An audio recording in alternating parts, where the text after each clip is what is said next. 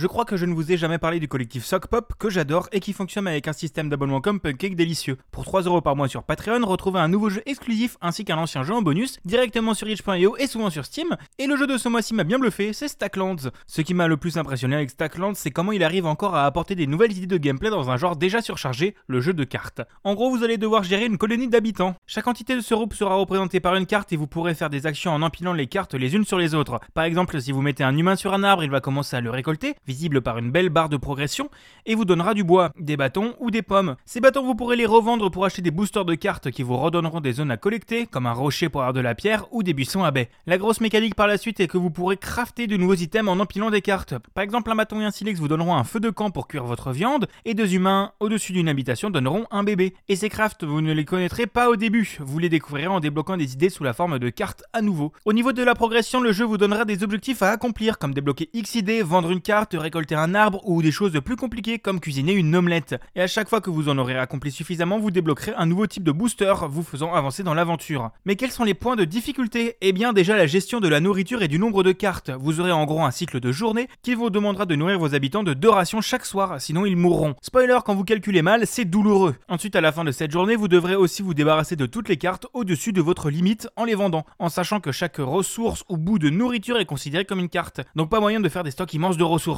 Également régulièrement apparaîtra un étrange portail qui à la fin de son chargement fera apparaître des monstres qui attaqueront vos villageois. Et attention, ça fait très mal Et viendra alors la notion de déplacement des cartes pour fuir les monstres en attendant de réussir à se crafter une arme pour faire plus de dégâts. En conclusion, comme d'habitude, Sockpop a fait du très bon. La lisibilité du jeu est excellente avec ses cartes de couleurs différentes et ses icônes super claires. Vous prendrez vraiment du plaisir à débloquer de nouvelles cartes et à découvrir des crafts. Et clairement, ça peut être le genre de jeu que vous jouez simplement pour passer le temps et que à la fin vous découvrirez que ça fait 2 heures que vous jouez. C'est dispo pour 4 euros sur itch.io et Steam ou autrement pour 3 euros par mois sur leur Patreon.